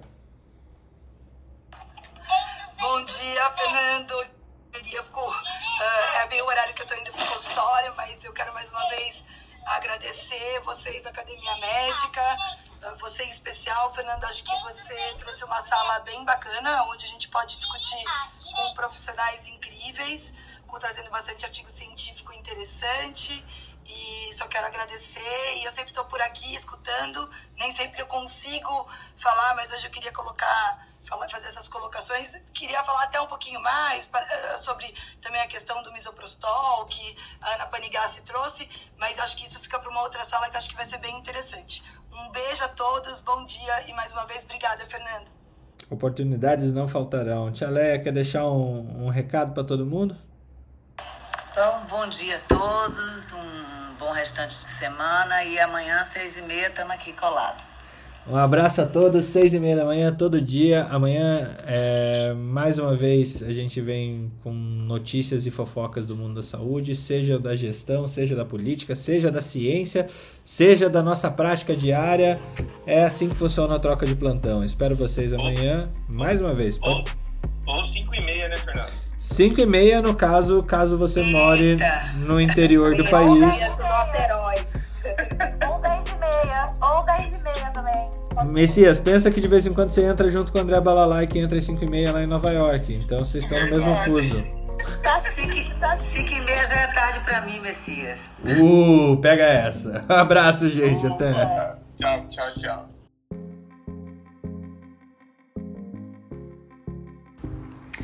Academia Médica. Bem-vindo à revolução do conhecimento em saúde.